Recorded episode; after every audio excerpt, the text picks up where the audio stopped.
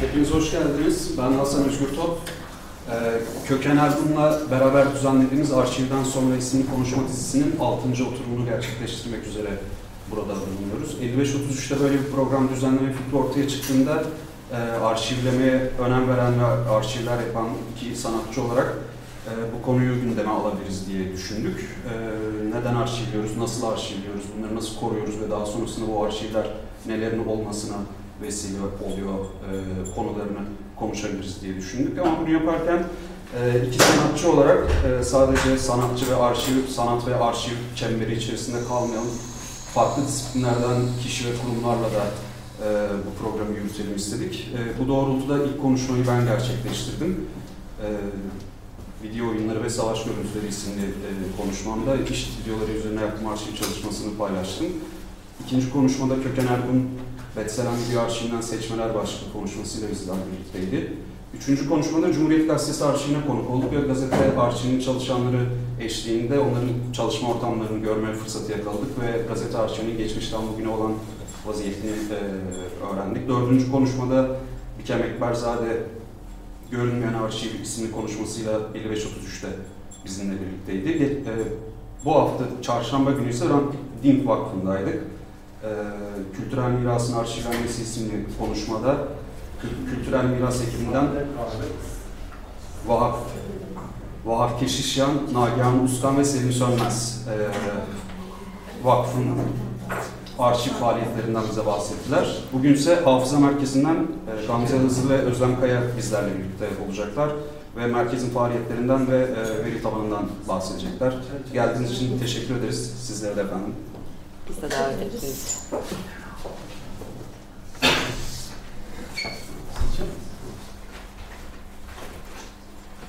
Herkese merhaba. Ee, Kökene ve Özgür'e teşekkür ederiz biz davet ettikleri için öncelikle. Size de bu güzel günde biraz sıkıcı bir konuyu dinlemek için geldiğiniz için teşekkür ederiz. Ee, ben Gamze, Özlem'le birlikte bugün belgenin ve biliminde neler yaptığımızı anlatacağız. Ee, ben önce biraz kurumdan bahsedeceğim. Hafıza merkezi nedir, ne yapar? Yok. Ee, Hafıza Merkezi 2011 sonunda kuruldu. Ee, bir grup avukat, insan hakları aktivisti ve gazetecinin bir araya gelmesiyle. Aslında fikir e, biraz geçiş dönemi adaleti dediğimiz e, e, ve dünyada aslında e, 2000'ler itibariyle, 90'ların sonu 2000'ler itibariyle gündeme gelen e, bir takım mekanizmaların aslında Türkiye bağlamında bilinmesi e, ve bu alana eğilmesi gerektiği üzerinden çıktı. E, bildiğiniz gibi Türkiye'de yani yüzleşilmemiş bir sürü e, büyük e, katliamlar hatta işte soykırım e, gibi şeyler var ve bunlarla e, normal insan hakları ihlalleri dediğimiz bireysel suç kapsamına giren e, mekanizmalarla baş etmek mümkün olmadığı için e, hafıza merkezi kurulurken bu geçmişteki e, yaşanmış büyük e, ihlallere dair belgeleme çalışması yapmak ve biraz e, mağdurların e, adalet talebini yükseltmek e, amacıyla kuruldu. E, bu geçiş dönemi adaletinden biraz bahsedeceğim. Ee, aslında e, biraz önce söylediğim gibi insan hakları ihlalleri dediğimiz şey aslında e, çok tekil e, olaylardan e, bahsediyoruz insan hakları ihlalleri dediğimiz zaman. E, ama özellikle İkinci Dünya Savaşı ve işte e, Holocaust'la birlikte e, Holocaust'la yüzleşmeye başlanıldığı 60'ların sonu itibariyle e, normal adalet sisteminin e, bu gibi e, kitlesel e, suç tanımına girecek e, ve büyük kitleleri içeren suç tanımlarıyla yüzleşmenin mümkün olmadığı, yani normal adalet sisteminin bu gibi suçların yüzleşilmesi ve telafisi için uygun zemin sunmadığı ge gerçeğinden hareketle bir takım başka adalet mekanizmaları ödülüyor. Bunlardan aslında beş şeyden bahsedebiliriz. Ee, biri hakikatin ortaya çıkartılması. Ee, neler yaşandığının, e, kimlerin dahil olduğunun, e, mağdurların kim olduğunun, e, geride kalanların neler yaşadığının ortaya çıkarılması. Bu amaçla dünyada kurulan hakikat komisyonları var. En bilineni Güney Afrika Hakikat Komisyonu. Belki siz de biliyorsunuz detaylarını. E, ikincisi hakikatten sonra gelen aslında adalet talebi, ceza yargılamaları. E, bu da büyük uluslararası e, e, mahkemelerin kurulmasıyla gerçekleşiyor. E, üçüncüsü aslında e, bu toplanan belgelerin mağdurların neler yaşadığının anılması, işte özür mekanizmaları ve geride kalanların e, kaybettikleri yakınlarını anabilecekleri hafızalaştırma çalışmalarının yapılması, işte müzeler, anmalar, anıtlar gibi. E, dördüncüsü e, tazmin ve telafi programları. E, burada sadece e, maddi tazminden bahsetmiyoruz. E, aynı zamanda e, mesela mağdur yakınlarının e, yaşadığı eğitim, sağlık sorunlarına çözümler bulunması gibi, e, daha sosyal psikolojik destek mekanizmalarının kurulması gibi şeyler de var. E, beşincisi ve sonuncusu da aslında bir daha asla geleneğini yaygınlaştırabilmek için e, bu yaşanmış katliamlara vesaire tekrar yaşanmasını engelleyebilmek için bir takım kurumsal reformları yapılması. Dolayısıyla hani bu yaşanan şeylerin ortaya çıkmasına zemin hazırlamış kurumların ve kişilerin bir reform sürecinden geçirilerek temizlenmesi. Şimdi dediğim gibi aslında Türkiye bağlamında yüzleşilmesi gereken pek çok ihlal var geçmişte. İşte slaytta birkaç tanesini koydum sadece. Ermeni soykırımından başlatabilirsiniz. İşte varlık vergisi var gayrimüslimlere ilişkin. Müslüman azınlıklardan Dersim Alevileri 38 katliam var. Maraş var, Çorum var, Sivas var. Askeri müdahaleler var. İşte en yakın tarihlisi 80 darbesi. Ve tabii ki 84 itibariyle başlayan Kürtlerle savaşa dair ve o dönemde özellikle 90'larda gerçekleşmiş bir sürü ihlal var. Biz dolayısıyla bunlardan yani hepsiyle ilgili bir çalışma yapmak mümkün olmadığı için bir ihlal alanı seçmemiz gerekiyordu. Ve başladığımız yıl itibariyle çatışmaların da devam ettiğini göz önüne alarak en yakıcı sorunun yani Türkiye'nin demokratikleşmesi önünde de en yakıcı sorunun Kürt sorunu olmasından dolayı Kürt sorununa dair bir e, alan seçmeye karar verdik ve burada da e, zorla kaybetmeler dediğimiz e, çok spesifik ve aslında karmaşık bir ihlal alanını seçtik. Zorla kaybetmenin karmaşıklığı şöyle bir yerden geliyor.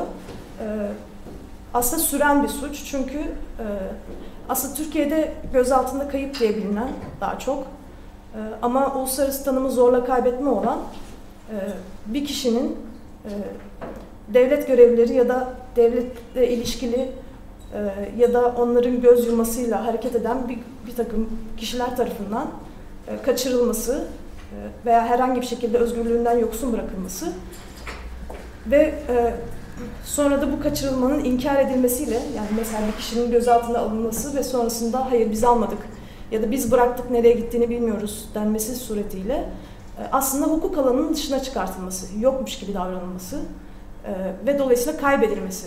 E, hem yakınlarına hem topluma o kişiye ne olduğuna dair bilgi verilmemesi. Dolayısıyla kaybedilen kişilerin yakınları bu bilinmezlikle sonsuza kadar yaşadığı için e, uluslararası tanımda da özellikle bu e, ihlalin e, süren bir suç olduğu e, vurgusu var. E, dolayısıyla biz de e, böyle bir yerden e, zorla kaybetmeleri seçtik aslında 90'lar itibariyle e, devletin e, PKK ile savaşında e, bir strateji değişikliğine gitmesiyle e, özellikle 93 sonu 96 arası e, hızla yaygınlaşan bir ihlal ve e, bizim ilk başladığımızda e, çeşitli insan hakları örgütlerinin e, raporlarından derlediğimiz bir liste var. E, hani kaç kişiden bahsediyoruz bunu görebilmek için. Ee, çeşitli listeleri bir araya getirip 1300 e, civarı bir isme bir listeye ulaştık. O liste üzerinden de yani bizim alan çalışmamıza zemin hazırlayacak bu liste üzerinden de belgeleme çalışmalarına başladık. Aslında sözü Özlem'e vermeden önce bir dört program altında çalışıyoruz. Biz belgeleme birimindeyiz. Hafıza, çalışma. Hafıza çalışmaları programı. İkinci bir birimimiz hukuk çalışmaları. Hukuk çalışanları da aramızda avukatlar var. Onlar da aslında zorla kaybedilen kişilere dair adli süreçte neler oluyor? Hani soruşturma açılıyor mu? Soruştur açılan soruşturmalarda neler yapılıyor, neler yapılmıyor? uluslararası mahkemelerde verilmiş kararlar var mı? Bunları belgeliyorlar. üçüncü çalışma alanımız tabii ki bu topladığımız verilerin kamuoyuyla paylaşılması ve yaygınlaştırılmasına dair bir birim. Dördüncü programımız da aslında hepimizi ilgilendiren, hepimizi kesen e, uluslararası işbirliklerinin ve kapasite geliştiren, bu alanda kapasite geliştirmeye yönelik çalışmaların yapıldığı dördüncü bir program. Dediğim gibi biz hafıza çalışmaları programındayız. Şimdi Özlem biraz anlatacak. E, merhaba, hoş geldiniz diyeyim ben de önce. E, burada da görüyoruz hafıza, hafıza çalışmalarının temel amacı burada yazdığımız aslında ama hafıza merkezinin de genel olarak amacı e, Gamze'nin anlattığı gibi daha çok zorla kaybetmeler üzerinden hakikatin ortaya çıkarılmasına yönelik ve yaşanan insan hakları ihlallerinin uluslararası standartlara uygun bir şekilde belgelenmesini ve raporlanmasını hedefliyoruz. Bu alanda da e, alan çalışmaları yapıyoruz. E, aile, kaybedilen kişilerin yakınlarıyla ve diğer tanıklarla görüşmeler yapıyoruz, medya taramaları yapıyoruz, hukuk birimiz adli verileri tarıyor, barolarla işbirliği içinde bütün bu belgeleme çalışmasına destek veriyor. Aynı zamanda da devam eden hukuk mücadelesine destek verebilmek için bu alanda nereler zorlanabilirin daha detaylı bir araştırmasını yapıyor. Ve e, bu, bu farklı şekillerde farklı kaynaklardan derlediğimiz bilgileri e, belli standartlarda detaylarına biraz sonra gireceğim doğruluyoruz ve bunları yine biraz sonra göstereceğimiz veri tabanına giriyoruz. E, ve aynı zamanda da işte yaygınlaştırma ve e, bu alanda bir e, kolektif hafıza oluşturulmasına destek vermeye çalışıyoruz. Şimdi ben hafıza çalışmalarında neler yaptığımızı daha detaylı anlatmak anlatırsam. Şimdi biz e, bu zorla kaybetmeleri belirledik ama aslında zorla kaybetmenin ne olduğunun tanımının tam netliği, her türlü netliğiyle belirlenmesi en temel zorluk her gün bununla karşılaşıyoruz aslında. Yani farklı kaynaklardan önümüze gelen bir ihlalin zorla kaybetme olup olmadığını belirlemek tanımın tanımı vermekten daha zor bir şey. Ya bu biraz önce işte Birleşmiş Milletler'in bu herkesin zorla kaybetmelere karşı korunması hakkında uluslararası sözleşmesi var. Bu sözleşmedeki tanıma esas alıyoruz. Sözleşme tanımından Gamze bahsetti. Aslında orada üç temel e, unsur var kaybetmeyi belirleyen. Bunlardan birincisi kişinin iradesi dışında öz, özgürlüğünden mahrum bırakılması. İkincisi devlet yetkililerince ya da göz yummasıyla bu ihlalin gerçekleşmesi. Yani devletin sorumluluğu. Bu çok net bir unsur.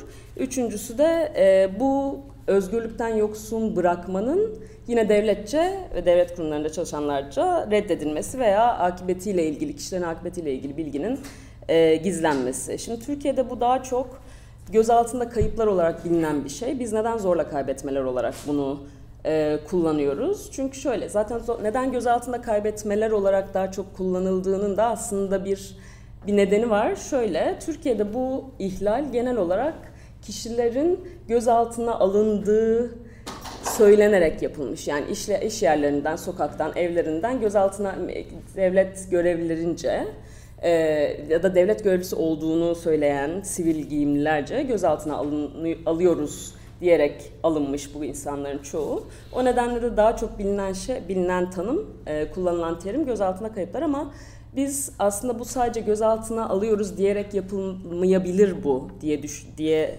bunu vurgulayarak ve genel uluslararası alanda kabul edilmiş tanımı da izleyebilmek adına zorla kaybetmeleri tercih ediyoruz.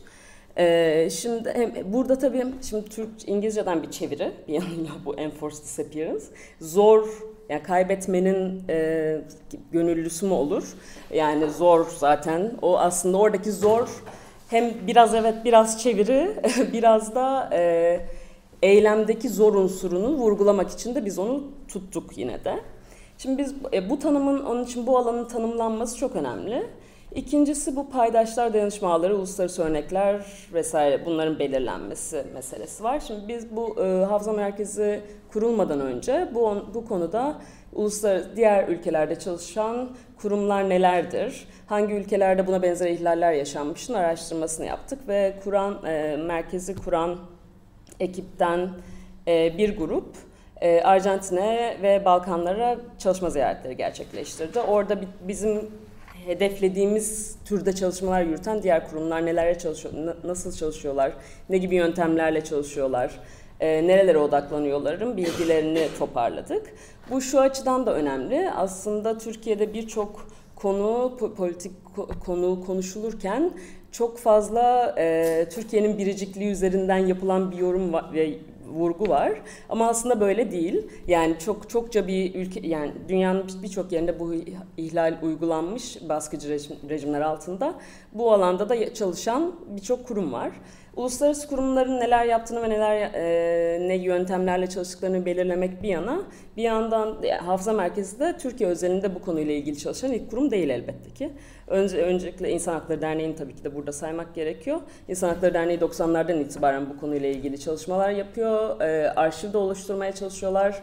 Ee, ve cumartesi sahneleri eylemlerini biliyorsunuz zaten. Hani 90'lardan itibaren o en yoğun bu kaybedilmelerin yaşandığı dönemden itibaren bunun mücadelesini yürütüyorlar ve bir takım e, hani listeler ve dediğim gibi arşivler hazırlam hazırlamış durumdalar zaten. Yani biz onların çalışmalarının bir şekilde bir düzeyde devralarak çalışmaya devam ediyoruz. Bir de iki diğer örgüt de var. Şu an yoklar.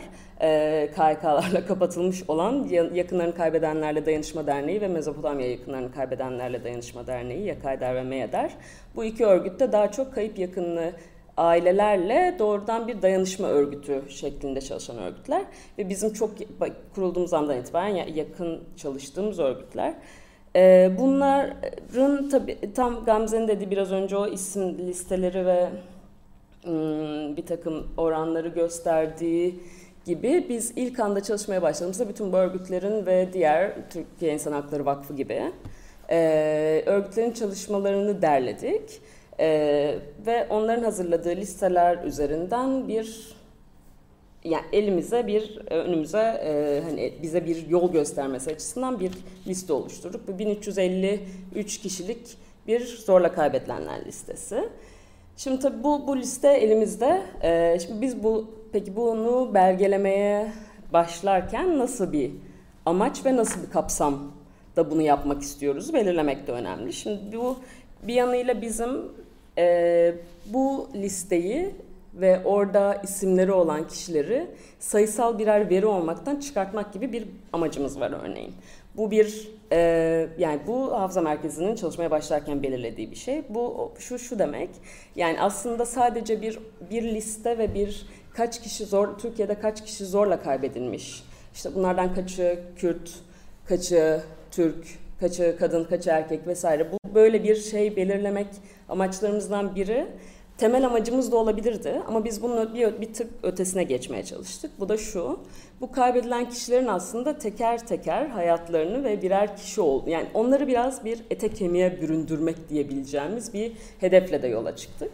Ee, bunu belirlemek, yani tek tek o kişilerin kimler oldukları, bir hayatları olduğu, bir aileleri olduğu, bir işleri olduğu, gündelik hayatları vesaireyi de olabildiğince ortaya çıkartacak bir e, amaç belirledik. Bu amaçla da e, aslında e, bu çalışmanın, belgemenin kapsamı da böyle bu amaç üzerinden tanımlanmış oldu ve genişlemiş oldu. Burada ne demek istiyorum? E, yani bu isim düzeyinde netleştirmek bir amaçken kapsamımızı bu kayıp yakınlarıyla görüşmeler yaparak bu kayıplarla ilgili tek tek ve derinlemesine olabildiğince detaylı bilgiye ulaşmak şeklinde geniş tuttuk. Ee, bu kayıp yakınlarıyla birebir görüşmeler yapıyoruz. Ee, bu görüşmeleri onlar izin verdiği ölçüde video ve e, ses kaydına alıyoruz. Ee, tabii yine yine kapsamı çalışmanın kapsamı açısından belirleyici bir e, şey e, hedef e, hukuk alanında zorlamak. De, Gamze'nin dediği gibi avukat arkadaşlarımız da var bizimle birlikte çalışan. Hukuk alanını zorlayabilmek için de aslında e, bu görüşmeler yanında e, hukuki belgeleri de toparlıyoruz. Yani sadece görüşmeler tekil bir e, kaynağımız değil. E, biz bu e, yine kayıp yakınlarıyla görüşmenin de farklı farklı şekilleri olabilirdi aslında. Burada biraz daha yöntem meselesine girmiş oluyorum. Nasıl olabilirdi? Biz elimizde birer detaylı bir soru formuyla gidip e, kayıp yakınlarından aldığımız bilgileri dökebilirdik. Ama burada da biraz daha böyle bu o kişileştirme, onları ete kemiğe büründürme, hayatlarıyla ilgili detaylı bilgiye ulaşabilme amacımızla e, eşgüdüm bir şekilde yarı yapılandırılmış görüşmeler yapmaya karar verdik ve bu şekilde yapıyoruz görüşmeleri. Tabii ee, yine bu, bu, bu bir görüşme yöntemimiz. Tabii dediğimiz gibi bu sadece tek bir yöntem değil. Hukuki verileri de topluyoruz ama hukuki veriler ne? Ee, hukuki veriler de aslında bu kayıp yakınlar kayıp yakınları 90'lardan itibaren yani yakınları kaybedildiği andan itibaren bir takım hukuk, hukuk e, süreçlerini zorlamışlar. Bütün onların e, zorladığı bu süreçleri yani verdikleri şikayet dilekçelerini topluyoruz kendilerinden. Aynı zamanda da AHİM'e başvurularını ve AHİM'in verdiği kararları da aynı şekilde toparlıyoruz. Ve e, ve ayrıca da gazete taramaları yapıyoruz örneğin. 90'larda çoğunluğu özgür gündemde kapatılana kadar kapatıldıktan sonra onun devamlı olan e, gazetelerde yer bulmuş haberleri de aynı şekilde topluyoruz. Şimdi e, bu... Çok teknik bir soru sorabilir miyim? Tabii. görüşmeyi açabilir misiniz? Ne olduğunu Ee, tabii. Yani elimizde bir şeyle gidiyoruz, e, soru formuyla. Ama e, esnek tutuyoruz onu. Yani görüşmenin akışına da bırakıyoruz kendimizi. Onda kaybedilen yakını, görüşme yaptığımız kişinin e, anlatacaklarının detayını kendisine bırakıyoruz ve kapsamını aslında. Yani yapılandırılmışın biraz daha esneği açısından söylüyorum. E, bu ekip içi eğitim ner neler? Şimdi bu yöntemler tam da işte bu yöntem nedir? bizim de e, öğrenmemiz gerekiyordu. Bu eğitimleri en başta aldık e, konunun uzmanı kişilerden. E, görüşme yöntemiyle ilgili nasıl bir görüşme yapmamız lazım, nelere nelere ne şekilde vurgu yapmamız lazım. Bunlar ama hep zaman içinde de değişiyor aslında. Yani örneğin bir daha sonra tekrar anlat yani oraya da bir kere daha değineceğim. Kayıp e, e, eşi kaybedilen kadınlarla özel olarak görüştük ve bir rapor çalışması, raporlama çalışması yaptık. E, onlarla, kadınlarla görüşme yapmadan önce e, ona onlarla görüşme yapmaya özel e, soru formları ve yönergeler de hazırladık. E, yine yani aslında odak konusuna göre bu şeyleri de inceltip derinleştiriyoruz. Yine en başta yine en başta şey travma eğitimi aldık e, ekip olarak. Hmm. Bu travma eğitimi aslında şöyle. Yani kayıp yakınları aslında hayatlarının çok önemli bir deneyimini bizimle paylaşıyorlar. Ve bunu paylaşmanın kendisi tabii ki de onların üzerindeki o travmatik etkiyi yeniden ortaya çıkartabilecek bir şey. Biz bizim bunu elimizden geldiğince engellemek gibi bir yükümlülüğümüz var. Bu işin bir kısmı, bir boyutu. Diğer bir boyutu da bütün bunları dinleyenler olarak bizim bunlardan nasıl etkileneceğimiz ve baş edeceğimiz konusu. Bütün bunu da yine aynı şekilde konunun uzmanlarıyla görüştük. Bu tabii ki de bir görüşmeyle bitebilecek bir şey değil. Her aslında her e, şu şu dönemde ne yazık ki yapam yapamıyoruz ama saha çalışmalarımızın çoğu ve o o çalışmalar sırasınca birbirlerimizle paylaştığımız şeyler bu diyebilirim ki ben bir düzey travma eğitiminin devamı aslında. Ee, ben bir daha geçmeden önce şey de söyleyeyim. Şimdi görüşme formlarını hazırlıyoruz, soru formlarını dediğim gibi. Ee, bir de aynı şekilde bir izin formumuz var. İzin formu şu demek, görüşme yaptığımız kişilere görüşme sonrasında bir form imzalatıyoruz.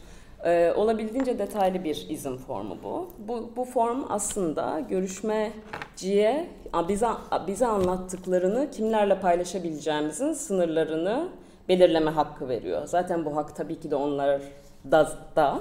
ama bunu e, imzalı bir formla bize de bildirmiş oluyorlar. O formda Örneğin bu biz biz biz e, topladığımız bütün verilerin olabildiğince fazla e, kişiye ulaşmasını ve o kişilerce kullanılmasını istiyoruz ama görüştüğümüz kişilerin izin verdiği ölçüde.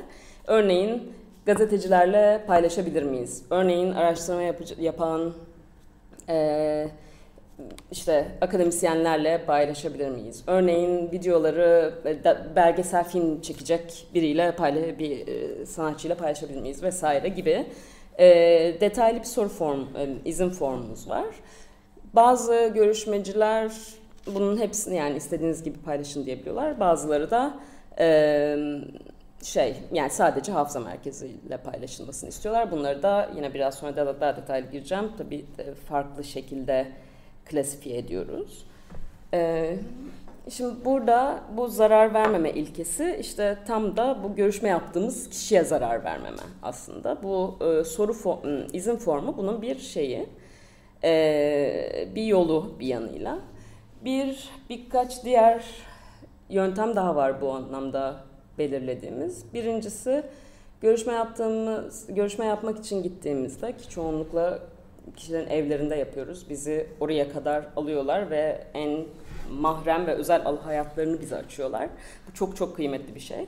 Ve biz baştan görüşmeye başlamadan önce yaptığımız hafıza merkezini en detaylı haliyle anlatıyoruz.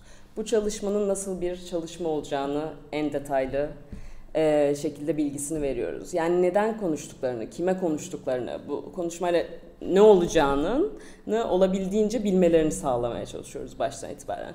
Ne olursa olsun oraya bir kamera açıldığında bunun hedefinin ne olacağı konusunda bir takım kafa karışıklıkları olabiliyor ama bunu elimizden geldiğince engellemeye çalışıyoruz. Sonrasında bütün bu görüşmeleri yaptıktan sonra dediğim gibi izin formunu imzalatıyoruz ama yine de buna ekstra aldığımız bir önlem daha var o da şu. Bütün deşifreleri vesaire yaptıktan sonra görüşmelerin biz o görüşmeleri tekrar okuyoruz. Ve okuduğum, okuduktan sonra da e, hukuk her türlü izni vermiş olsalar da bize yani istediğiniz gibi hiçbir şeysiz bunu herkesle paylaşabilirsiniz deseler de biz onların üzerinden tekrar geçip görüşme yaptığımız kişiye zarar verebilecek bir ve hukuki açıdan özellikle zarar verebilecek bir şey olup olmadığını e, yani o gözle tekrar okuyoruz ve bazı bölümlerini gerekli gördüğümüz bölümleri çıkartıyoruz. Bunu yani bu bir e, şey değil tabii sınırlama değil yani öyle bir ee, ama yani biraz onları korumak için açısından bulduğumuz bir yöntem. Şimdi zarar verme ilkesinin başlığının altında olabil olmaz bu belki ama bunu söylemeden geçmek istemediğimiz için bunu burada belirtmek istiyorum. Görüşmelerin çoğunluğunu Kürtçe yapıyoruz. E, çünkü bu bunu Gamze söyledi baştan. Daha çok Türkiye özelinde Kürtler hedef alınarak uygulanmış bir e, devlet stratejisi.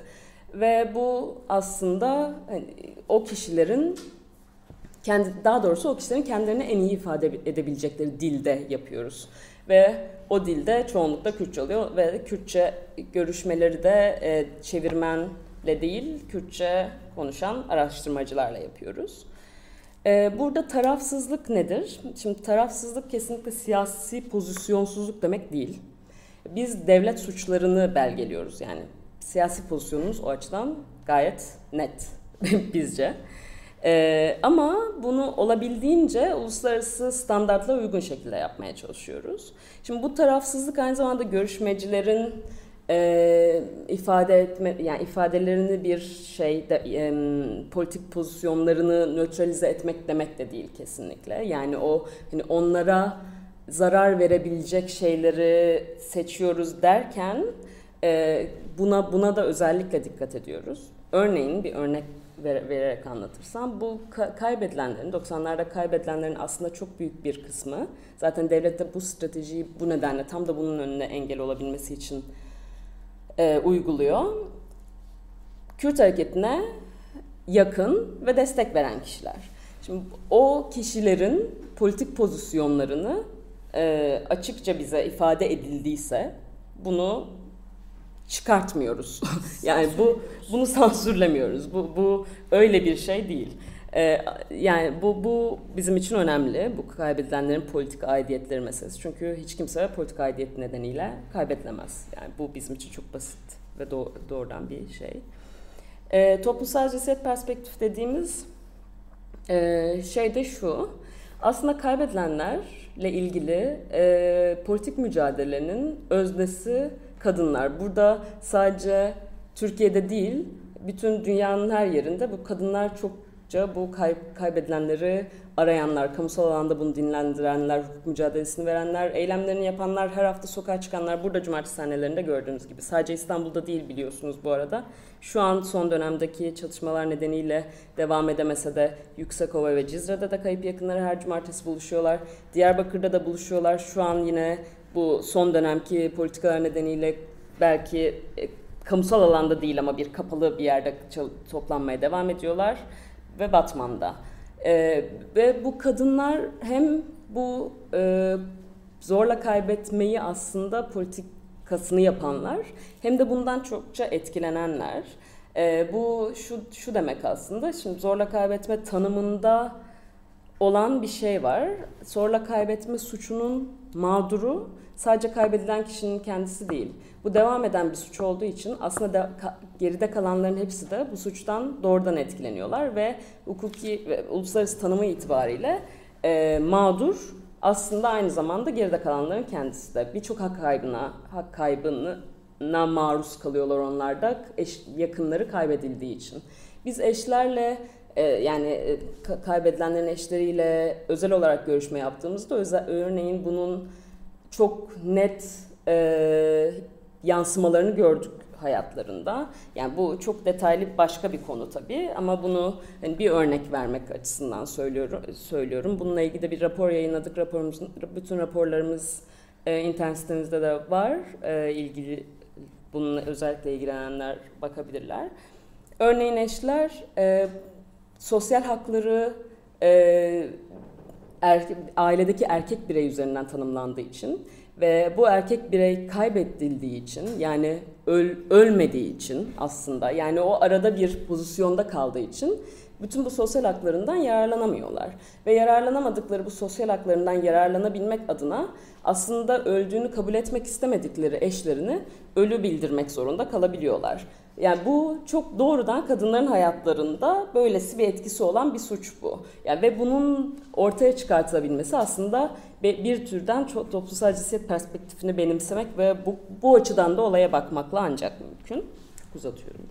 Neyse. Şimdi kayıp yakınlarıyla görüşmeler yapıyoruz dedik. Şimdi kayıp yakınlarıyla bu yakınlara nasıl ulaşıyoruz? MEADER ve YAKAYDER başta isimlerini saydığım iki örgüt. Kayıp yakınlarıyla doğrudan ilişki kuran iki örgüt e, destek dayanışma ilişkisi kuran. Onlar çoğunlukla onlar aracılığıyla gidiyoruz. Yani aslında bir referans noktamız var. Ama görüşme yaptığımız kişilerin kendisi de çok e, önemli bir referans noktası. Yani bir görüşmeciye gittiğimizde çoğunlukla onlar da biz başka ailelere götürüyorlar. E, bu daha önce anlattığım ilkelere dayanarak soru formlarımızda e, görüşmelerimizi yapıyoruz. Her sağ ziyaretinde o akşam e, izin verildiği ölçüde görüntü ve ses kaydını alıyoruz. E, sağ ziyaretin akşamında görüşme yaptığımız akşam e, kaldığımız yere geldiğimizde hemen onları e, hard disk'e atıyoruz. Yani hiçbir ve yani olabildiğince e, yedeklemesini yapıyoruz. Döndükten sonra, İstanbul'a döndükten sonra görüşmelerimizi, çoğu görüşme Kürtçe yapılıyor dediğim gibi.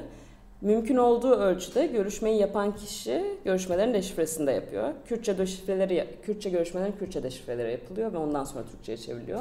Yani görüşmeleri hem Kürtçe hem Türkçe olarak arşivliyoruz. Sonrasında ikinci kaynak taraması yapıyoruz. Ee, bu ikinci kaynak taramasında temel olan bu hukuki veriler. Biz ayrıca her gittiğimiz aileye ellerinde olan hukuki veriler olup olmadığını soruyoruz ve olanların kopyalarını alıyoruz. Aynı zamanda hukuk ekibimiz bize paralel bir belgeleme çalışmasını kendisi yürütüyor. Onlar doğrudan barolarla ve avukatlarla görüşüyorlar ve hukuk belgelerini topluyorlar. Ee, yani bunlar bir ikinci kaynaklarımızın başında aslında hukuki veriler. Tabii bu hukuki veriler hiçbir zaman düzenli ve eksiksiz olmuyor. Ee, ve yani ama biz bunların tasnifi ve eksiklerin belirlenmesi daha çok hukuk ekibimizce, avukat arkadaşlarımızca yapılıyor. Ee, ve işte diğer örgütlerin yayınladığı raporları ve medya taramalarını da yapıyoruz. Şimdi doğrulama, burada veri doğrulama şöyle bir e, ilke belirledik. E, iki bağımsız kaynak kaynaktan doğrulayabildiğimiz verileri veri tabanımıza giriyoruz ve arşivimize giriyoruz. Ama burada şöyle bir şeyimiz hatta yeni belirledik yani şöyle bir e, istisnamız var. Görüşme ise sadece tek kaynak. Onu tek kaynak olarak alıyoruz. Çünkü böyle birkaç örnek var. O aile e, sadece ilk defa bize konuşmuş olabiliyor. Ve herhangi bir hukuki süreç başlatmamış olabiliyor. Ve onun için sen Ha, bir şey. yok. Onun için de yani onları birebir de görüştüğümüz için onların verdiği bilgiyi tek kaynak yani tek kaynak olmasına rağmen doğrulanmış kaynak olarak alıyoruz.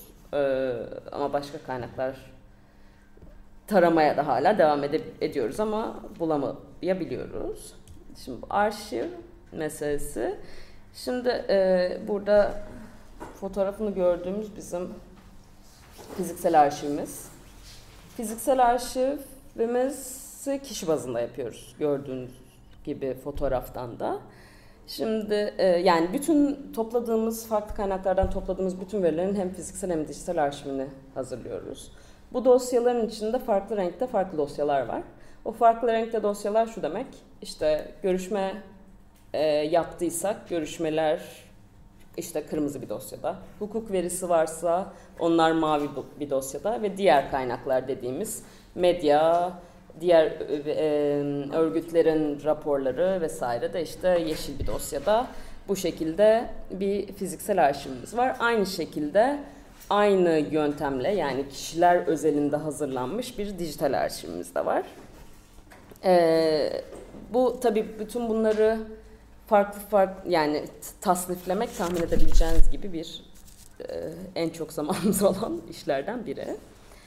Ee, şimdi daha önce o bahsettiğim hani dedim ya bazı görüşmelerde e, hukuki bir sorun yaratmaması için belli kı- işte tekrar okuyoruz görüşmeleri. Onları burada tutmuyoruz. Onları tamamen başka dosyalarda tutuyoruz. Yine aynı şekilde belli bir zamandan sonra şöyle bir yöntem geliştirdik. En başta yapmadığımızı fark ettik bir eksiklik olarak. Görüşme yaptığımız kişilerin iletişim bilgilerinde dahil e, olduğu bir formda dolduruyoruz ayrıca.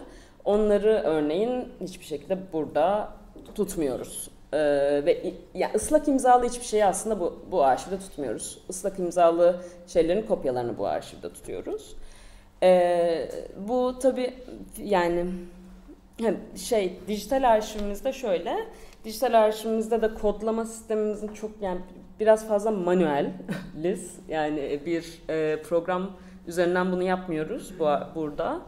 E, ama işte isimlemesini o şeyin belgenin hangi kayıpla ilgili olduğu ve ne belgesi olduğunun belli olacağı bir isimleme isim verme sistemimiz var. O şekilde dijital arşivimizi hazırlıyoruz. Bu fiziksel arşivimiz dediğimiz gibi her türlü herkese açık.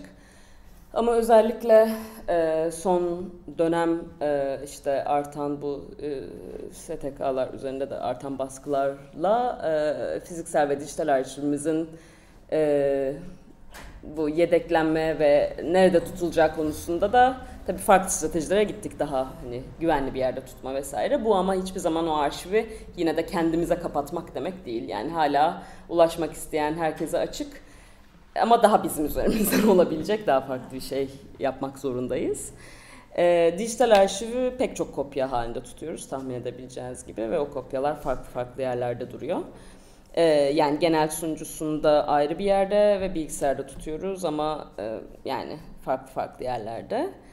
Ee, bu sunucu içinde çalışmaya devam ettiğimiz dosyalar varsa, şimdi biz 13 kişilik bir ekibiz. O dosyaların erişimini sadece e, o konuda çalışan mesela Gamze ve ben erişebiliyoruz o dosyalara. Çünkü bu hani hem dosya kayıplarının ve değişikliklerinin önüne almak için bir şey. Ee, ya- yanlışlıkla silme ve değiştirme gibi bir şeyler olmasın diye. Geçelim. Ve veri tabanımız.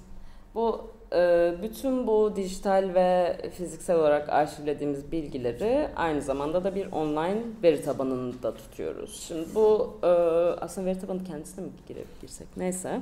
Zorlakaybedilenler.org bu farklı kaynaklardan derlediğimiz tüm bilgilerin geniş özeti burada. Ee, şimdi bunun tabii ne, ne şekilde yapacağımız üzerine çok düşündük. Çünkü gördüğünüz gibi bu örnekte bile e, çok uzunca bir, detaylı bir e, özet var. Yani onun içinde çokça fazla bilgi var. Ee, yani bunu nasıl yapalım, kısa tutalım, uzun tutalım, ne şeyde ne kapsamda tutalımı çok düşündük. Ama olabildiğince kapsamlı yapmaya karar verdik sonuç olarak. Bütün farklı kaynaklardan derlediğimiz bütün bilgilerin böyle bir, ve bunu da çoğunlukla Gamze yapıyor, e, veri tabanına özetini hazırlıyoruz. Bu aslında sen belki şeyi anlatabilirsin veri tabanını daha detaylı. Ee, veri tabanı aslında kullandığımız yazılım e, bir açık kaynak yazılım. E, Huridox diye İsviçre'de kurulmuş bir örgüt var. E, ve insan hakları alanında çalışan e, kurumlara ilişkin e, yazılım geliştiriyorlar. Açık kaynak yazılım geliştiriyorlar. Bu da OpenUSS denen bir sistem. E, aslında e, tabii bu gördüğünüz sayfayı biz geliştirdik de yani arayüzünü görmüyoruz şu anda. E, aslında bu e, OpenUSS denen e, veri tabanı e, güncel hak ihlallerini girişini yapmak üzere hazırlanmış çok kapsamlı bir veri tabanı. E, çeşitli formatlardan oluşuyor. Olay formatı yani e, format dediğim aslında form gibi düşünebilirsiniz. E, bir olay girişi e, yapıyorsunuz. Ondan sonra o olayla ilişkili e, mağdur e, ile ilgili bilgileri girdiğiniz bir alan var. E, sonrasında e, bu bilgileri nereden aldığınızı girdiğiniz bir kaynak formu var. Kaynaklarınızı girdiğiniz. Kaynakları girdikten sonra aslında müdahale yapılan müdahaleleri girdiğiniz, bizim örneğimizde hukuki sürece ilişkin bilgileri girdiğimiz dört ayrı formu var.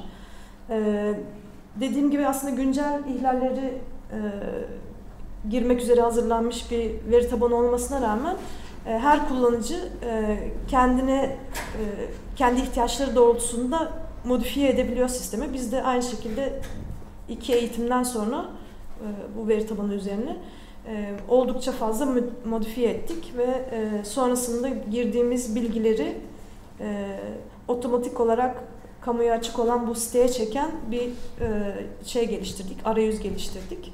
E, dolayısıyla ben veri tabanının arayüzünde girişi yaptığım e, yaptıktan sonra gece yarısında o e, update edilerek e, ertesi gün veri tabanında görünüyor sayfada. Burada da göreceğiniz gibi birkaç sayfası var. Bu kaybedilen kişiye ilişkin bilgilerin yer aldığı sayfa. İkinci sayfa, onun fotoğrafı yok şu anda. Olaya ilişkin şüphelilere dair bilgi verdiğimiz sayfa. Aslında şurada aşağıda da biraz görüyorsunuz. O sayfada biraz daha detaylı var. E, bu şüphelilerde ya e, açılan soruşturmada şüpheli olarak adı geçenler ya da görüşme yaptıysak ve görüşmeci bize e, şu şu şu kişilerden şüpheleniyoruz biz dediyse onları giriyoruz. Yani kafamıza göre girmiyoruz. E, ve bu, bulabildiğimiz ölçüde o kişiye ilişkin yani o şüpheliye ilişkin e, hukuki bir süreç gelişmiş mi, dava edilmiş mi, işte dava açıldıysa sonucu ne olmuş vesaire o bilgileri de giriyoruz. E, dördüncü alanımız da hukuki süreç. E, orada da daha detaylı olarak e, işte açılan soruşturması ne durumda ya da herhangi yürüyen bir davası varsa ne durumda vesaire gibi bilgileri girdiğimiz yine kendi başına bir özeti olan bir sayfa. E, ana sayfada da şöyle bir tablo var. E, harita ve tablo. E, rakamları güncellediğimiz hani ilk bakışta gözükmesi için. E, ve de aslında e, birazcık e, ta, haritada göreceğiniz gibi nerede ne kadar e, kaybedilen kişi var gördüğümüz bir şey var. Politik sorunları da böyle. Ee, evet bir de aslında şey yaptık. Ee, biz sadece hani şüpheli e, olayın şüphelisinin ötesinde bu hani e, başta bahsettiğim gibi aslında 93-96 arasında yoğunlaşan e, ve bir devlet stratejisi olarak uygulanan bir e, suç olduğu için aslında o dönemin yani bu verilmiş kararın sorumlularını da otomatik olarak sistem çekiyor. E, bir hangi dönem kim başbakandı, kim Adalet Bakanıydı, kim İçişleri İçişleri Bakanıydı vesaire hepsini girdiğimiz böyle 8 kişilik belirlediğimiz politik sorumlular var. Dolayısıyla ben e, olayın tarihini girdiğim anda sistem otomatik olarak o dönem kimler bu 8 kişi kimdi iyi belirleyip buraya koyuyor. E, veri tabanı kısaca böyle. Hı hı. Tabii bu veri tabanına bu arada e, kaynaklarımızdan bazılarını kendilerini yüklüyoruz. Ama görüşmeleri yüklemiyoruz. E, hukuki süreç, e, hukuki sürece dair e, soruşturma do- dosyalarını yüklemiyoruz. Sadece ahim kaynak, ahimleri Evet. yüklüyoruz. Onlar çünkü zaten aslında internet Kamuya üzerinden açık kamuya açık ulaşılabilir olanlar. Kaybe, görüşme yaptığımız kişinin doğrudan ismini girmiyoruz. Ee, yani sadece o mesela Kayıp Ayten görüyoruz. evet kayıp yakınıyla görüştüğümüzün bilgisi var ama kiminle görüştüğümüzün bilgisi yok. Yani çünkü bu yani internet sitesine doğrudan böyle şeyleri girmek biraz riskli olacağını düşündük ama kayıp yakınıyla bir görüşme yapıp yapmadığımızı internet sitesine girince görebiliyorsunuz ve ona ulaşmak isteyen herhangi biri doğrudan bizimle iletişime geçebilir zaten. Çünkü bir yandan da o dediğim gibi bir, biz bir takım e, bunun ne açıklıkta paylaşılabileceği konusunda o forma göre biz e, o görüşmeleri olabildiğince insanla paylaşıyoruz. Ee, Ha, bu bu aslında yani veri tabanının haricinde e, evet topladığımız verileri nasıl kullanıyoruz gibi bir şey. Tabii ki bir, bir takım analizler yapıyoruz. Ee, işte aslında bu e, demin de bahsettiğim o devlet st- stratejisi yani 93 sonunda verilmiş özel güvenlik stratejisinin kararının e, aslında hani böyle e, söylemsel bir şey olmadığını kanıtlayan e, bir veriden bahsediyoruz. Dolayısıyla hani yani veriyle konuşmak dediğimiz şey e, tabloda gördüğünüz gibi e, 80 sonrası 92'ye kadar böyle daha e, az olan zorla kaybetme vakaları 93 itibariyle e, özellikle 94'te biraz tavan yapıyor. E, ve giderek 96'dan sonra e, yavaşlayarak işte e, 2000'ler itibariyle aslında uygulanmayan bir strateji haline dönüşüyor. Ee, ve yine e, bunun hani Kürt sorunu bağlamında Kürt hareketi e, özelinde geliştirilmiş bir strateji olduğunu yandaki haritadan görüyoruz. Ee, bu- burada en çok e, olayın gerçekleştiği 10 il e, renk bazlı ayrılıyor ve gördüğünüz gibi hepsi e, Güneydoğu Kürt illeri. Ee, bu verileri işte çeşitli raporlar yayınlayarak e, falan da kamuoyuyla paylaşıyoruz. Bu da e, sadece örnek olsun diye koydum. E, hukuk e, birimimizin yaptığı analizlere ilişkin. E, işte kaç dava var, kaç soruşturma var, kaçında zaman aşımı oldu, kaçında e, işte devam ediyor ama hiçbir şey yapılmıyor vesaire gibi bir takım onlar da analizler yapıyorlar. Ve e, cezasızlık dediğimiz şey yani suçun şüphelilerinin devlet tarafından korunması ve adalet önüne çıkartılmaması ya da çıkartılsa bile aklanması na ilişkin yani bu bunun e, hem hukuk sistemindeki bunu sağlayan mekanizmaları çalışıyorlar ve buna e, önüne geçilmesi için bir takım önerilerde bulunuyorlar.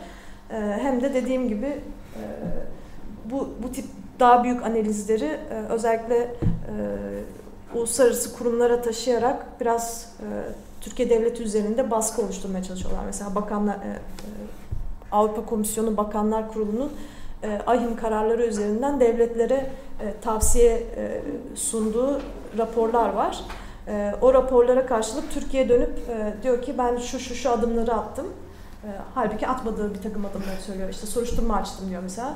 E, ama soruşturmanın içi boş aslında. Dolayısıyla bizim ekibimiz bunları inceleyerek e, devletin yaptığını iddia ettiği şeyleri yapmadığını e, bir gölge raporla işte e, komisyona bildiriyor. Yani tabii ki bunlar çok e, makro politika olduğu için hani nasıl bir etkisi oluyor derseniz hani çok somut etkileri olmuyor ama en azından e, bir e, arşivlere de girmiş, e, uluslararası arşivlere de girmiş bir mekanizma yaratmaya çalışıyoruz. E, son olarak da hani Evet. verilerimizi başka ne gibi şeylerde kullanıyoruz? Birkaç örnek koyalım dedik. E, bir takım e, özellikle internet ortamında yaptığımız kampanyalar var. E, ilki internet ortamı değil, bayağı büyük e, dev e, afişler bastırdık e, geçen sene. direkt, evet. E, Geç. e, şey İnsan Hakları Haftası'nda e, 6 kişiyi seçtik.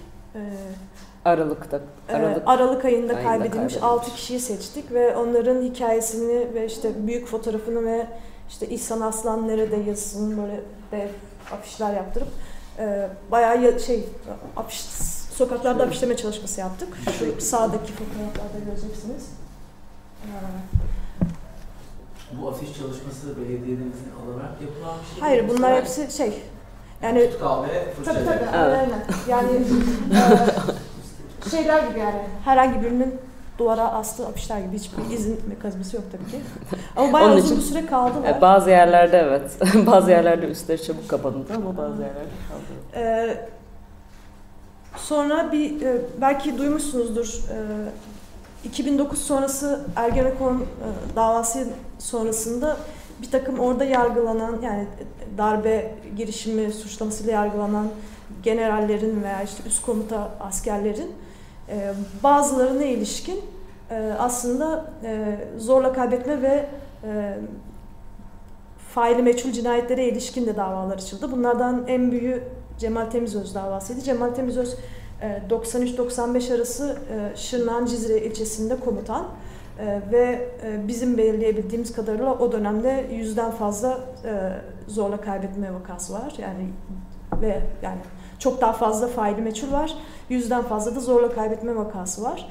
E, ve tabii ki Cemal Te- Temizöz ve orada kurduğu JITEM ekibinin e, şüpheli olduğu durumlar. E, 2009'da Cemal Temizöz'e ayrıca e, bu olaylardan 21 tanesine ilişkin yani bu faili meçhul ve zorla kaybedilenlerden 21'ine ilişkin bir dava açıldı. E, 2015'te e, önce e, mahkeme heyeti ve e, savcı 100 yıl istedi e, Cemal Temizöz için. E, sonra öbür hafta e, mahkeme heyeti ve savcı değişti. E, ve bir sonraki duruşmada hepsi beraat etti. E, o beraat duruşmasından önce yani zaten öyle bir şeyin geleceğini biliyorduk. E, bütün mahkeme heyetinin değişmesinden de ve zaten gidişattan da genel gidişattan da. E, şöyle bir kampanya yaptık. Üçüncü sırada gördüğünüz. E, Cemal Temizöz suçsuz ise 21 insanı kim öldürdü diye. E, o da aslında bizim bayağı başarılı kampanyalarımızdan biri oldu. Twitter kampanyası bu. E, duruşma öncesindeki gün e, bayağı Türkiye ikinci sırasındaydı şey hashtag 21 insanı kim öldürdü. E, tabii ki davaya bir etkisi olmadı ama en azından birazcık görünürlük sağlamış oldu. Evet. Ee, en alttaki kampanya da seçim öncesinde yaptığımız, e, ilk seçim öncesinde yaptığımız 90'larla yüzleşmek için hashtag ile yine. e, bir, yine bir Twitter kampanyasıydı. Bütün e, seçime giren büyük partilerden e, izin aldığımız işte kişilerle e, onlara soru yönelttik. E, seçilirseniz e, işte mecliste 90'larla yüzleşmek için e, ne gibi adımlar atacaksınız? E, daha spesifik sorularla. E, Ve Twitter üzerinden soru cevap şeyi yapıldı. O da bayağı ilginç bir kampanyaydı. E, İkinci sıradaki de aslında e, devam eden bir site, web sitesi Faili Belli adlı. E, Orada da e, bu geçmişle yüzleşme davaları diye adlandırdığımız süren bir takım davalara ilişkin e, güncel bilgiler var. Mesela şu anda süren e, sanırım e, on- Altı. yok daha fazla. Altı mı? Sanki alt grubumuz var. E, mi? Ondan fazla var galiba. Ne, neyse, Orada ondan değilim. fazla bil, davayla Ha. ilgili bilgi var ama Evet, Ee, bazıları O davalara ilişkin işte JITEM'de Ankara JITEM davası var, e, Kızıltepe JITEM davası var, Dargeçi JITEM davası var, e, Diyarbakır JITEM davası var. E, Musa Anter var. Evet, Musa Anter davası var. O davalara ilişkin ne oluyor onları takip ediyoruz. Bu 90'larla yüzleşmek için afişleriydi. Ben faili belli şurada anlatayım biraz. E, si- böyle hem bir dava timeline'ı yapıyoruz. E, ne zaman ne oldu? E, olaydan başlayarak olay neydi? E, yani davaya konu olan olay neydi? Ne zaman oldu? Ne oldu? Sonrasında da dava sürecine ilişkin hangi duruşmada ne oldu? İşte e, mağdur yakınları e, ne talep etti? Avukatlar e, mahkeme ne cevap verdiğe kadar yani detaylı bilgilerin olduğu bir sayfa. Bir de işte şimdi dava izleme yapıyoruz. Bir takım e, aktivistler, avukatlar ve gazetecilerle birlikte. Onlar da her duruşma sonrasında raporlama yapıyorlar. O duruşmada ne oldu? E, şimdi yeni bir yöntem olarak biraz görselleştirmek için e, bir çizer arkadaşımızı gönderiyoruz duruşmalara. E, o böyle mahkeme salonundan çizim yapıyor. E, yani şimdilik deniyoruz olacak mı falan diye. E, Evet, rapor. raporlamalardan bahsetmiştim zaten. Bir de şu geçmişte yüzleşme kütüphanesi dediğimiz e, şey web sitemizde e, bu geçiş dönemi adaleti mekanizmalarına, dünyadaki örneklere ve e, işte bir takım e, aslında avukatlar için e, uluslararası e, da, da, dava özetlerine ilişkin e, yayınladığımız, Kararlar, kararları yayınladığımız bir şey var. Online kütüphane. Ee, son olarak da bir şey göstereceğim. Bu. Ee, bu da bizim değil, e, bir e, MİAM'dan bir arkadaşın bizim verilerimizle yaptığı bir çalışma aslında. Ses enstalasyonu. Ee, Vimeo üzerinden erişilebiliyor. Ee, sanırım daha üzerinde çalışıyor ama bir- iki sene önce falan gelmişti bize. Ee, verilerimizi istedi şey e, Excel tablosu olarak. Yani verilerimiz dediğim şey e, kim nerede ne zaman kaybedildi Excel tablosu. Ee, ne yapacağını biraz anlatmıştı aslında. Her kişiye e, kaybedilen her kişiye bir nota atayarak harita üzerinde e, aslında dolaşarak yapacaktı. Öyle yapmamış. Şimdi başka bir şey yapmış. Tam olarak bilmiyorum sistemi. E, no- normalde ilk söylediğinde e, harita üzerinde dolaşırken e, orada kaybedilen kişinin, kişilerin e, onlara atanmış notaları çalacaktı ve hani o yani rahatsız edici bir e, sese dönüşecekti çünkü yani karman çorman bir e, nota şeyi birlikteliği olacaktı. Şimdi ise şey yapmış. e, yani mouse'la dolaşmıyorsunuz ama oynata bastığınız zaman e, çeşitli yıllardan e, çeşitli insanlara ilişkin notalar yine çalıyor. Yine böyle çok rahatsız edici olmasa da yumuşak bir şey seçmiş ses tonu. E, hatta böyle şey yani huzur verici falan diyeceğim ben öyle bir. Vimeo'dan girip bakabilirsiniz. Ee, son şey vi- videoları da söyleyelim. Evet. E, şimdi biz kendi çektiğimiz videolardan e, yine izin verilenlerinden e, kısa görüşme videoları hazırlıyoruz. Aslında veri tabanımızın yani kendisinde de var. Şöyle bir şey. Aslında bu veri tabanında dediğim gibi o detaylı e, kaybedilenle ve kaybetme olayının kendisiyle ilgili detaylı bilgileri veriyoruz. Ama o tam da bahsettiğimiz o kişileştirme yani o ki- kişi kaybedilen kişinin kendisine dair olan hikayeler veri tabanının e, sınırlarına her zaman giremeyebiliyor. Onun için de e, böyle küçük üçer dörder dakikalık küçük kısa videolar hazırlıyoruz. Orada daha çok olabildiğince kaybedilen kişinin kendisiyle ilgili e, kayıp yakınlarını söylediklerine öncelik verdiğimiz küçük videolar. Onlardan belki bir ya da iki tanesini şimdi seyredebiliriz diye düşündük. Onu seyretmeden önce e, de Vimeo sayfamızdan diğer videolara da ulaşabilirsiniz. Bir tane de kayıp bu kadınlarla özel olarak yaptığımız e, şeyden sonra, e, çalışmadan sonra sadece e, bu kadınlarla yaptığımız görüşmelerden bir 20 dakikalık bir video var. 20 dakikalık bir video hazırlamıştık. O şimdi burada sanki uzun olur diye düşünerek kısa videolardan Evet. göstermeye karar verdik ama o da online var. E, Türkçe, İngilizce hatta Almanca Ha, şu- altyazılı olarak. Fotoğrafı Fotoğrafı kaldırmak. kaldırmak o evet raporun da ismiydi. O da video. O video aynı zamanda e, işte tütün deposunda bu kadınların tanıklığı işte e, başlığında bir sergide gösterildi. O sergi New York'a ve Viyana'ya taşındı. Oralarda gösterildi. Aynı zamanda Berlin'de başka bir e, e, şey Sergi. sergi kapsamında da gösterildi. Yani aslında e, raporların ulaşabileceği kitleden çok daha farklı bir kitleye bu videolar aracılığıyla da ulaşabiliyoruz. E, online olarak yaygınlaştırmak da çok daha e, kolay oluyor ve e, açıkçası bir yanıyla da o bütün o raporlar belli analizleri içeriyor ama bu çok daha doğrudan kişileri görebildiğimiz ve seslerini duyabildiğimiz şeyler olduğu için etkileyiciliği de etkisi de bambaşka oluyor. Ee, belki iki tane o küçük video izleyebiliriz eğer şeyse Bir sonra. Ya da bir tanesini tamam olur. Şu ikinci açtım. Onunla kapatalım.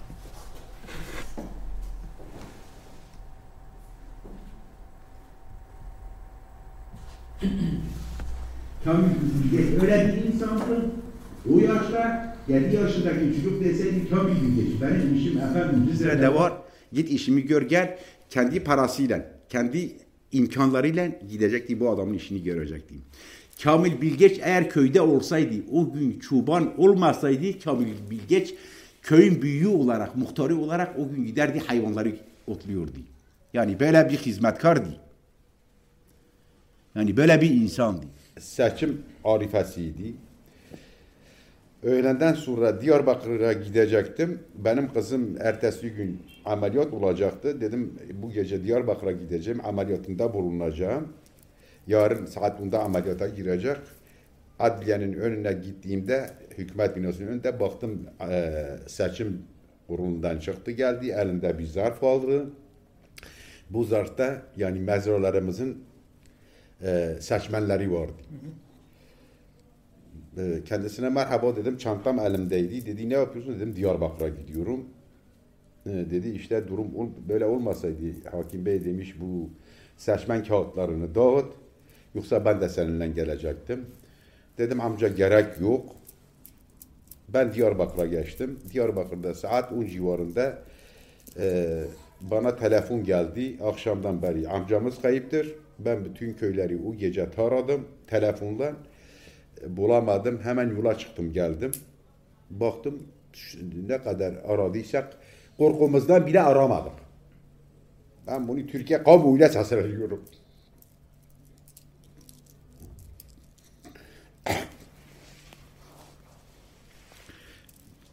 Her iki ayağımızı tek pabuca sokarak yani amcamızı böyle araştıramadık. Yani korkumuzdan ben 8 ay yatamadım. Yani yatmak istiyordum. Fakat uykum gelmiyordu. Her ikide bir telefonla birbirine tehdit ediliyordum. Yani biraz savcılığına, savcılığa dahi başvuramadım korkudan. Yani ha bugün beni alacaklar, ha yarın alacaklar, ya iki saat sonra, ya iki saniye sonra, ya beş, beş dakika sonra korkumuzdan tehdit ediliyorduk. Bir kere yani şeye aramadık. Yani kimsemiz kayıp olmamış demek demektir korkumuzdan. Oğlu şofördü, daha Irak'a gönderemedik. O çocuklar aç kaldılar. 11 çocuktu. Büyük oğlu evliydi. 4-5, onun da 3-4 çocuğu vardı. Anasıyla birlikte bu 15 nüfusa tekabül ediyordu. Bunlar açlıktan sefir oldular. Amcamın traktörü vardı, amcamın koyunu vardı, amcamın bilmem nesi vardı. Hepsi gitti. Amcam bu Lupya geldi, kiraya girdi. Sizi şerefimle temin ederim ki amcam ev kirasını ödemiyordu. Amcamın çocukları gidiyordu askerlik çöpünden salatalık maratalık topluyorlardı. O varlıktan sonra. Bunun kirasını ben ödüyordum. Ben bakkala gidiyordum, erzak marzak alıyordum evine gö- götür gönderiyordum. Yani böyle bir hala da geldi. Yani hem soydular, hem soydular, sıkmış soğana çevirdiler. Ondan sonra infaz ettiler. Ondan sonra infaz ettiler. Amcam suçluysa adliye kapısı. Niye adliye kurulmuş? Hak hukuk yeri. Götürsün, mebet versin. Mebet versin. O zaman ben de ses çıkarmazdım. Kimse ses çıkarmazdı. Adliyedir. Hak hukuk neyse odur. Boynumuz kıldan incedir. Her gün haftada bir ayda bir ziyaretine giderdik.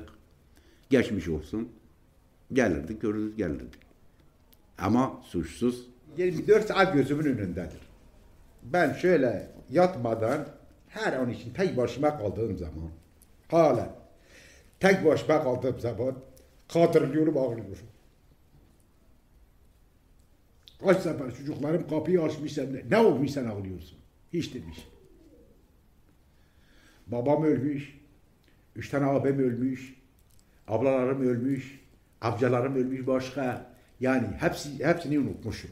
Ben bunu unutmayacağım. Allah'ın özünde söz veriyorum. Bunu unutmayacağım. Yarın o da olsa, ölse onu da unutacağım. O gördüğün içerideki oğlum değil. O da ölse onu da unutmayacağım. Yalnız Allah'ın huzurunda ben söz veriyorum ben bunu unutmayacağım. Akıbetini bilmediğim için. Ben bunu unutmayacağım. Hani hala da şimdi ben ha orada görüyorum. Yani işte karşımdadır. Şapkası, elbisesi. Halen yani yani halen gözümün önünde. Hiç hayatta ben hayata gitmiyorum. Ben zaten ben tek başına kaldığım zaman mesela geceleri e, komşular geliyor, sohbet ediyoruz. Gittikten sonra tek ben burada kalıyorum. Yani saat 12'ye kadar yani 11'e kadar bakıyorsun bir anida geldi yanıma otur. Böyle görüyorum. Yani diyorum işte buradadır ya. Yani etip etip diyorum unutamıyorum. Yani unutmayacağız. Unutmayacağız.